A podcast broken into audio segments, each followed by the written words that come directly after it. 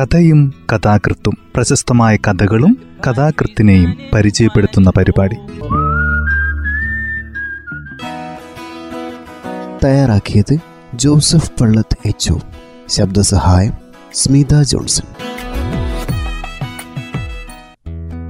കഥയും കഥാകൃത്തും എന്ന ഈ പരിപാടിയിൽ ഇന്ന് ഒ വി വിജയന്റെ നിദ്രയുടെ താഴ്വര എന്ന കഥയാണ് അവതരിപ്പിക്കുന്നത്. ഒ വി വിജയനെക്കുറിച്ച് മലയാളം അറിയുന്നവർക്കും മലയാള ഭാഷയെ സ്നേഹിക്കുന്നവർക്കും പ്രത്യേകിച്ച് പറഞ്ഞു കൊടുക്കേണ്ട കാര്യമില്ല. മലയാള സാഹിത്യത്തിന് അദ്ദേഹം ചെയ്ത സംഭാവനകൾ അത്രമാത്രമാണ്. കഥ ഇങ്ങനെയാണ് ആരംഭിക്കുന്നത്. പരീക്ഷ എഴുതിക്കൊണ്ടിരുന്ന നാൽപ്പത് കുട്ടികളുടെ മുമ്പിൽ നിന്നപ്പോൾ ഓർത്തുപോയതാണ്. അകലെ തെങ്ങിൻ തലകൾ നിറഞ്ഞ താഴ്വരയ്ക്കപ്പുറത്തുകൂടെ നടന്നുപോയ തീവണ്ടിയുടെ നേർത്ത മുഴക്കം കേട്ടപ്പോൾ ഓർത്തുപോയതാണ്. അല്ലെങ്കിൽ അതൊന്നുമല്ലാതെ വെറുതെ എന്തിനെന്നറിയാത്ത ദുഃഖസ്മരണയുടെ ആവർത്തനങ്ങളൊന്നിൽ അതെല്ലാം എന്റെ മനസ്സിൽ നിറഞ്ഞുവെന്ന് കരുതട്ടെ.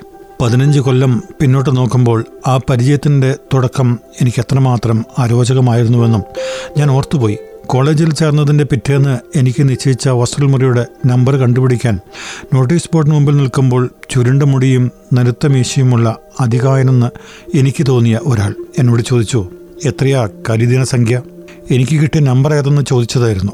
ഞാൻ പറഞ്ഞു നാൽപ്പത്തെട്ട്. വിശേഷം ഞാനാ മയിൽ രാവണൻ അതെന്താ? ഞാൻ മയൂരനാഥൻ. മയൂരനാഥനെയും എന്റെയും പേരുകളാണ് നാൽപ്പത്തെട്ടാം നമ്പറിനെതിരെ കുറിച്ചിരിക്കുന്നത്. എന്താ ഐച്ഛിക വിഷയം? ഹിസ്റ്ററി. ചരിത്രം മുഷിയില്ല. എന്റേത് പക്ഷിശാസ്ത്രം. പക്ഷിശാസ്ത്രം എന്തെന്ന് ഞാൻ ചോദിച്ചില്ല. ചോദിക്കുമെന്ന് അയാൾ കരുതിയിരുന്നിരിക്കണം.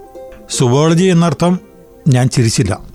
ഇങ്ങനെയാണ് പരിചയം തുടങ്ങുന്നത്. അടുക്കേണ്ടെന്ന് വ്രതമെടുത്താണ് ഞാൻ മയൂരനാഥന്റെ കൂടെ ആ താമസം തുടങ്ങിയത്. നാട്ടിൻ പുറത്തുകാരനായ എനിക്ക് മയൂരനാഥന്റെ കലമ്പലും ധാരാളിത്തവും ഒന്നും പിടിച്ചില്ല. ഒരു മാസത്തിനകം മയൂരനാഥൻ ഹോസ്റ്റലിൽ പ്രസിദ്ധനായി കഴിഞ്ഞിരുന്നു. പ്രായത്തിൽ കവിഞ്ഞ വളർച്ചയുണ്ടായിരുന്ന മയൂരനാഥനോട് കുട്ടികൾക്ക് മതിപ്പ് തോന്നി. ചന്തമുള്ള ചെറിയ കുട്ടികൾക്ക് പേടി. എന്ന് തൊട്ട് എങ്ങനെ ഞങ്ങൾ അടുത്തെന്ന് എനിക്ക് ഇപ്പോഴും ഓർക്കാനും കഴിയുന്നില്ല.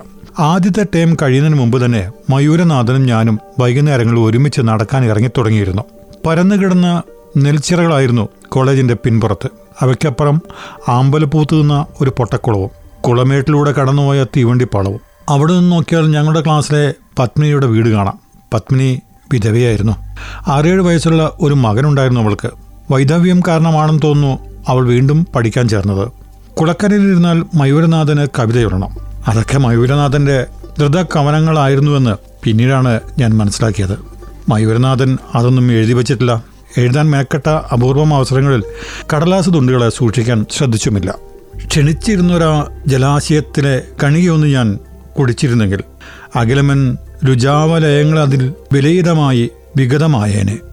തെളിവെള്ളം നിറഞ്ഞ പത്നിയെക്കുറിച്ചും പാടമില്ലാത്ത ആ ദാഹത്തെക്കുറിച്ചുമായിരുന്നു കവിത. ഒരു ദിവസം മുടി കൊണ്ട നിറയെ ജമന്തിപ്പൂ ചൂടി പത്മിനി ക്ലാസ്സിൽ വന്നു. മയൂരനാഥന് സ്വതേ ജമന്തിപ്പൂ കണ്ടുകൂടായിരുന്നു. പക്ഷെ കോനായിൽ കൊഴിഞ്ഞു വീണ ഒരു ജമന്തിപ്പൂവ് പെറുക്കിയെടുത്ത് മയൂരനാഥൻ ഹോസ്റ്റൽ മുറിയിലേക്ക് കൊണ്ടുവന്നു.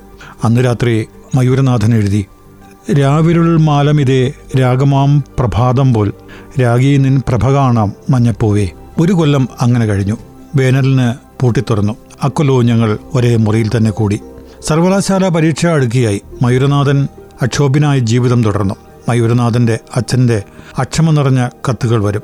എവിടം വരെ പഠിച്ചു തീർത്തു? സമയം വെറുതെ കളയുന്നുണ്ടോ? കത്തുകൾ കൗതുകത്തോടെ എടുത്തുയർത്തിക്കൊണ്ട് മയൂരനാഥൻ എന്നോട് പറയും നോക്കടാ റൂമേറ്റെ ഗോപാലൻ എഴുതി വെച്ചേക്കണത്. എടാ ഗോപാൽ പേടിക്കാതിരി മയിൽ രാവൺ പാസ്സായിക്കൊള്ളോടോ?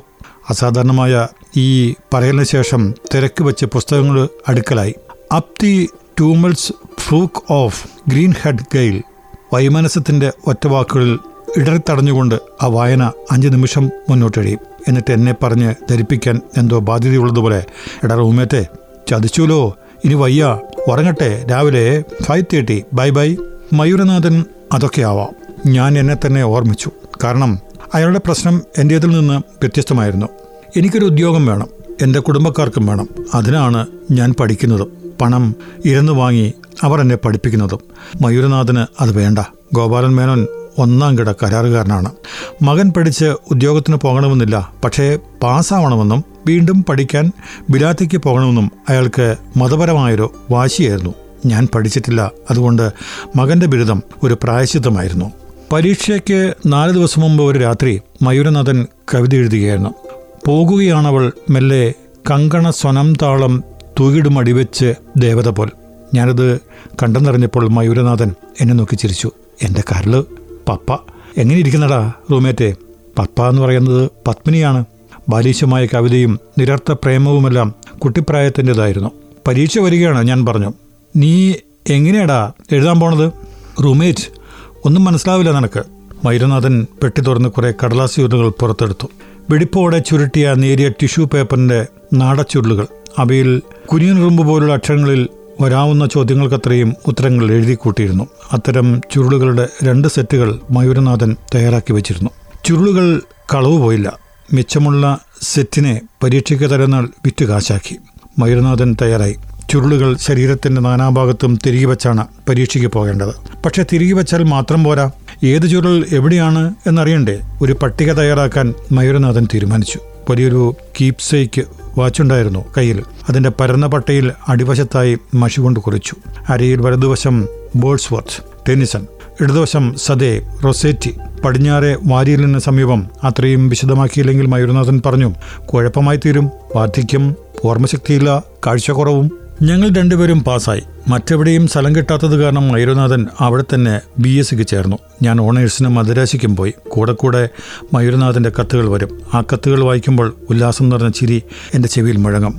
പരീക്ഷ വീണ്ടും വന്നു. പക്ഷേ വിഷയങ്ങളുടെ ആഴവും പരപ്പും കൂടിക്കഴിഞ്ഞിരുന്നു. ചുരുളുകൾ തയ്യാറാക്കപ്പെട്ടു. അരയിൽ ഇടതുവശം കൂറ വലതുവശം ഞാഞ്ഞൂൽ മയൂരനാഥൻ തോറ്റു.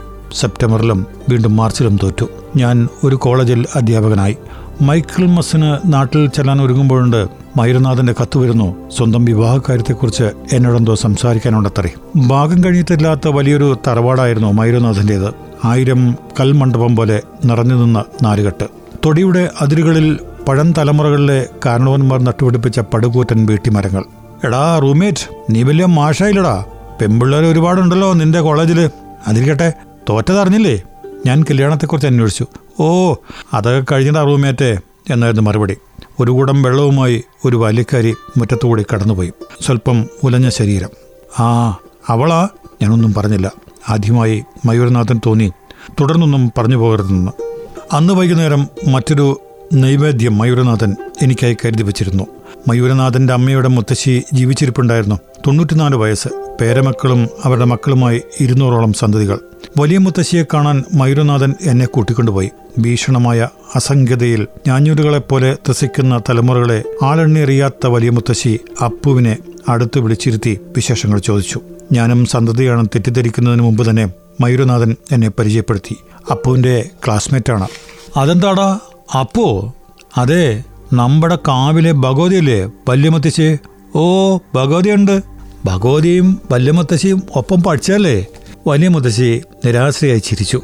ശീ കാലായില്ലേടാ. അപ്പോ അതൊക്കെ മറന്നുല്ലോ അതെന്തിയെന്നാ അപ്പുവിന്റെ കൂടെ മദ്രാശിക്ക് വക്കീൽ ഭാഗം പഠിക്കണ ആളാ. മയൂരനാഥൻ തുടർന്ന് വിസ്തരിച്ചു. എന്റെ അച്ഛന്റെ തൊഴിൽ വിമാന നിർമ്മാണവും വിനോദവും പ്രാവ് പറപ്പിക്കലുവാ വല്യ മുത്തശ്ശിക്ക് ഓർമ്മയില്ലേ? അന്ന് സായിബ് അപ്പവും കൂടി കളിച്ചത്. പണ്ടങ്ങാണ്ടൊരു കളരിയിലെ പൂഴിപ്പിടച്ചൽ പോലെ വലിയ മുത്തശ്ശി ആ ടെന്നീസ് കളി വീണ്ടും കാണാൻ തുടങ്ങി.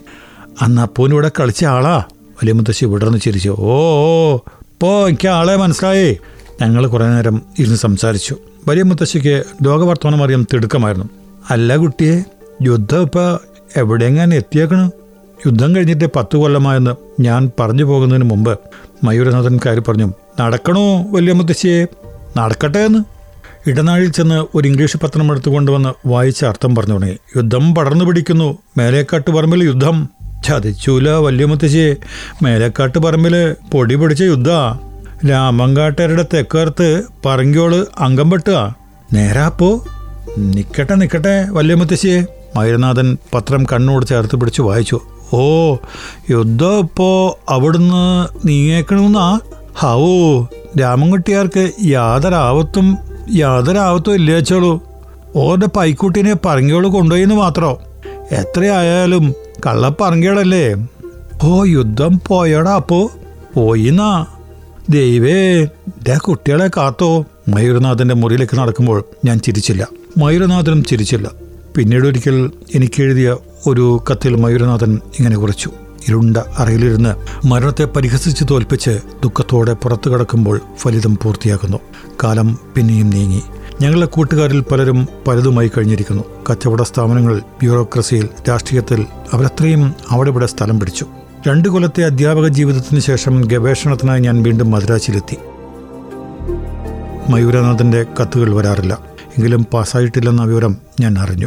അപ്പോഴാണ് ഒരു വൈകുന്നേരം എഗ്മൂർ ഓവർബ്രിഡ്ജിന് സമീപം ഞാൻ മയൂരനാഥനെ കണ്ടത്. മയൂരനാഥ എന്താ അത് ഓ ഒന്നുമില്ല. ഞാനങ്ങനെ വന്നു എന്ന് മാത്രം.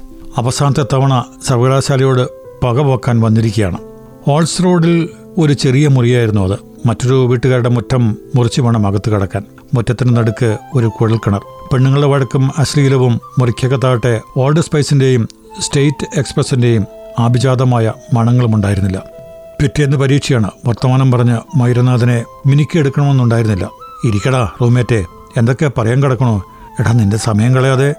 സംഭാഷണം ആ വഴിക്ക് തിരിയാതിരിക്കാനായി ഞാൻ ഒരു സിഗരറ്റ് നീട്ടി. പ്ലെയേഴ്സ് അല്ലേ? ഇപ്പൊ പതിവ് ബീഡിയാം. മയൂരനാഥൻ കഥ തുടങ്ങി. വലിയ മുത്തശ്ശി മരിച്ചു. തറവാട് ഭാഗം വെച്ചു.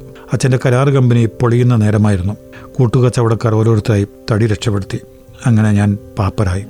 എല്ലാം ജപ്തിയായിപ്പോയി. അതിരിക്കട്ടെ പപ്പ എവിടെയെന്ന് അറിഞ്ഞോ? നീയെ? റൂമേറ്റെ? പത്മിനിയുടെ വർത്തമാനമാണ്. പത്മിനി ഒരു ബസ് കമ്പനി ഗുമ്മസിനെ കല്യാണം കഴിച്ചത്രേ. ഒരു കൊങ്ങൻ ചെട്ടിയാർ ബസ് കമ്പനി വിലയ്ക്ക് വാങ്ങി. പത്മിനി ചെട്ടിയാരെ വെപ്പാട്ടിയായി. പാവം പപ്പ. സന്ധ്യ ഇരുട്ടിക്കഴിഞ്ഞിരുന്നു. റൂമേറ്റെ എന്റെ ഭാര്യയ്ക്ക് ഗർഭാണടാ. ഭാര്യയ്ക്കോ? നീ എന്ന അവളെ കണ്ടില്ലേ? പെട്ടെന്ന് പ്രായോഗിക ബുദ്ധിയുള്ള ഞാൻ അശീലമായൊരു പ്രായോഗികതയെക്കുറിച്ച് ചിന്തിച്ചു പോവുകയായിരുന്നു. അവൾക്ക് ഭർത്താവുണ്ടോ? മരിച്ചിട്ട് പത്തു കൊല്ലായി. മയൂരനാഥന്റെ അച്ഛനെക്കുറിച്ചാണ് ഞാൻ ഓർത്തത്. പാവം മനുഷ്യൻ ഇവിടെയും തകരുന്നു. എന്റെ മനസ്സ് വായിച്ചറിഞ്ഞിട്ടെന്ന പോലെ മയൂരനാഥൻ പറഞ്ഞു ഗോപാലനെ ചൊല്ലിയാടാ റൂമേറ്റെ എന്റെ വിഷമം മയൂരനാഥൻ എണീറ്റു പെട്ടി തുറന്നു. അതിനകത്ത് കിടക്കുന്ന ചുരുളുകൾ ഞാൻ കണ്ടതായി നടിച്ചില്ല. മയൂരനാഥൻ അഭിയിലേക്ക് എന്റെ ശ്രദ്ധയെ ക്ഷണിച്ചതുമില്ല. പ്രിയപ്പെട്ട അപ്പുവിന് ദൈവത്തെ സ്മരിച്ചിട്ട് വേണം പരീക്ഷ മുറിയിൽ പോകാൻ. ഈ പ്രാവശ്യം മോൻ പാസ്സാകണം. നീയാണ് ഈ കുടുംബത്തിന്റെ താങ്ങെന്ന് ഞാൻ എഴുതേണ്ടതില്ലല്ലോ. എന്റെ കാലം പിശകായിപ്പോയി. അതോർത്ത് മനസ്സിനെ ഉരുക്കിയിട്ട് കാര്യമില്ല. നീ ഉത്സാഹിച്ചാൽ നമുക്കൊന്നും നഷ്ടപ്പെടില്ല. അച്ഛന്റെ കത്താണ്. നീ ഒന്നുകൊണ്ടും വിഷമിക്കരുത്. പരീക്ഷയ്ക്ക് പോകുന്നതിന് മുമ്പ് കുളിച്ചിട്ട് വേണം പോകാൻ. മനസ്സിൽ ഗുരുവായൂരപ്പനെ കരുതണം. പിന്നെ കടലാസിന് ചുവട്ടിലായി പരീക്ഷണ സ്വഭാവമുള്ള ഒരു കൈപ്പട. അപ്പുവേട്ടൻ ബി എസ്. സി. അവർക്ക് രാജൻ മുന്നെഴുതുന്നത് എന്തെന്നാൽ അപ്പുവേട്ടൻ വരുമ്പോൾ ചാടുന്ന പ്ലാസ്റ്റിക് മുയൽ കൊണ്ടുവരണം. പുറത്ത് രാത്രി കനത്തു കഴിഞ്ഞിരുന്നു മയൂരനാഥൻ പറഞ്ഞു എന്തൊരു ഫലിതം. ഞാൻ നാട്ടിലെത്തി. വേനൽ പോർട്ടൽ കഴിഞ്ഞ് വീണ്ടും കോളേജിൽ ജോലിക്ക് ചേർന്നു. ഒരു ദിവസം എനിക്കൊരു കത്ത് വന്നു. റൂംമേറ്റ് അവൾ പ്രസവിക്കാൻ ഒരു മാസം കൂടിയുണ്ട്. അതിരിക്കട്ടെ ആ ചുരുളുകൾ പുറത്തായി. എന്നെ ഡീപാർ ചെയ്തിരിക്കുകയാണ്. മദ്രാസിൽ നിന്ന് തീവണ്ടി നാട്ടിലേക്ക് പുറപ്പെടുന്നത് സന്ധ്യയ്ക്കാണ്. തീവണ്ടിയിൽ സന്ധ്യയ്ക്ക് ചൂളം വിളിക്കുന്നത് എനിക്കിഷ്ടമല്ല. എടാ റൂമേറ്റ് നമ്മുടെ പഴയ ആമ്പൽക്കുളവും തീവണ്ടിപ്പാളവും ഓർമ്മയില്ലേ? ഓ ആത്മഹത്യക്ക് പറ്റിയ സ്ഥലമാണത്. ഓ മറന്നുപോയി. അവിടെ ചെന്നത് എന്തിനാണെന്ന് പറഞ്ഞില്ലോ പപ്പ മരിച്ചു. ക്ഷണിച്ചിരുന്നൊരാ ജലാശയത്തിലെ അന്ന് എഴുതിക്കൂട്ടിയതൊക്കെ ഓർമ്മയുണ്ടോ? ഞാൻ രഹസ്യം പറയട്ടെ. ഞങ്ങൾ പ്രേമബദ്ധരായിരുന്നു. സാർ എന്റെ മുമ്പിൽ നാൽപ്പത് വിദ്യാർത്ഥികൾ ഇരുന്ന് പരീക്ഷ എഴുതുകയാണ്. സർ ഒരു കോണിൽ നിന്ന് ഇടപ്രായമുള്ള സ്ത്രീ ചുണ്ടിൽ നഗ്നത. പേപ്പർ അഡീഷണൽ ബുക്ക് അവളുടെ കയ്യിൽ കൊടുക്കുമ്പോൾ ഞങ്ങളുടെ വിരൽത്തുമ്പുകൾ തൊട്ടുരുമി. അടുത്ത മുറിയിൽ ആരോ ഘടികാരത്തിൽ താക്കോൽ കൊടുക്കുന്നു. അഞ്ച് മിനിറ്റിന്റെ മണിയടിച്ചു ടൈപ്പ് യുവർ ഷീറ്റ്സ്. ആ കത്ത് നീളുകയാണ്.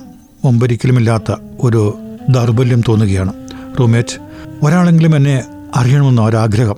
എന്തിനാണെന്ന് ചോദിച്ചാൽ ഒന്നിനുമല്ല. എങ്കിലും സന്ധ്യയ്ക്കുള്ള ഈ തീവണ്ടിയിൽ പുറപ്പെടുമ്പോൾ നിന്നോട് യാത്ര പറയാൻ തോന്നുന്നു. പ്രിയപ്പെട്ട ഒറേഷ്യോ നീ എന്നെ അറിയുക.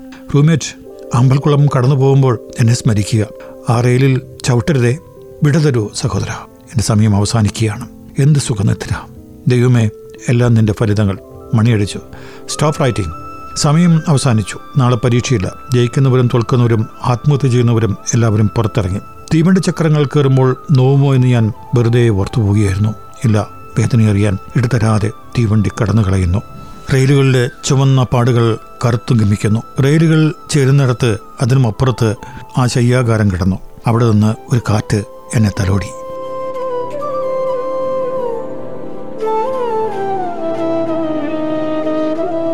കഥ ഇവിടെ അവസാനിക്കുന്നു. ഒ വി വിജയന്റെ മഹത്തായ കഥകളിലൊന്നാണ് നിദ്രയുടെ താഴ്വര. ഇന്ന് ഈ പരിപാടിയിൽ അവതരിപ്പിച്ചത് ആ കഥയാണ്.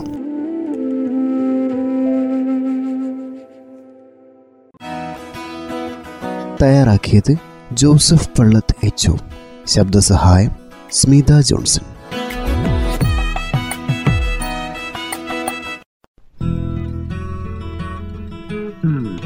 കഥയും കഥാകൃത്തും പ്രശസ്തമായ കഥകളും കഥാകൃത്തിനെയും പരിചയപ്പെടുത്തുന്ന പരിപാടി.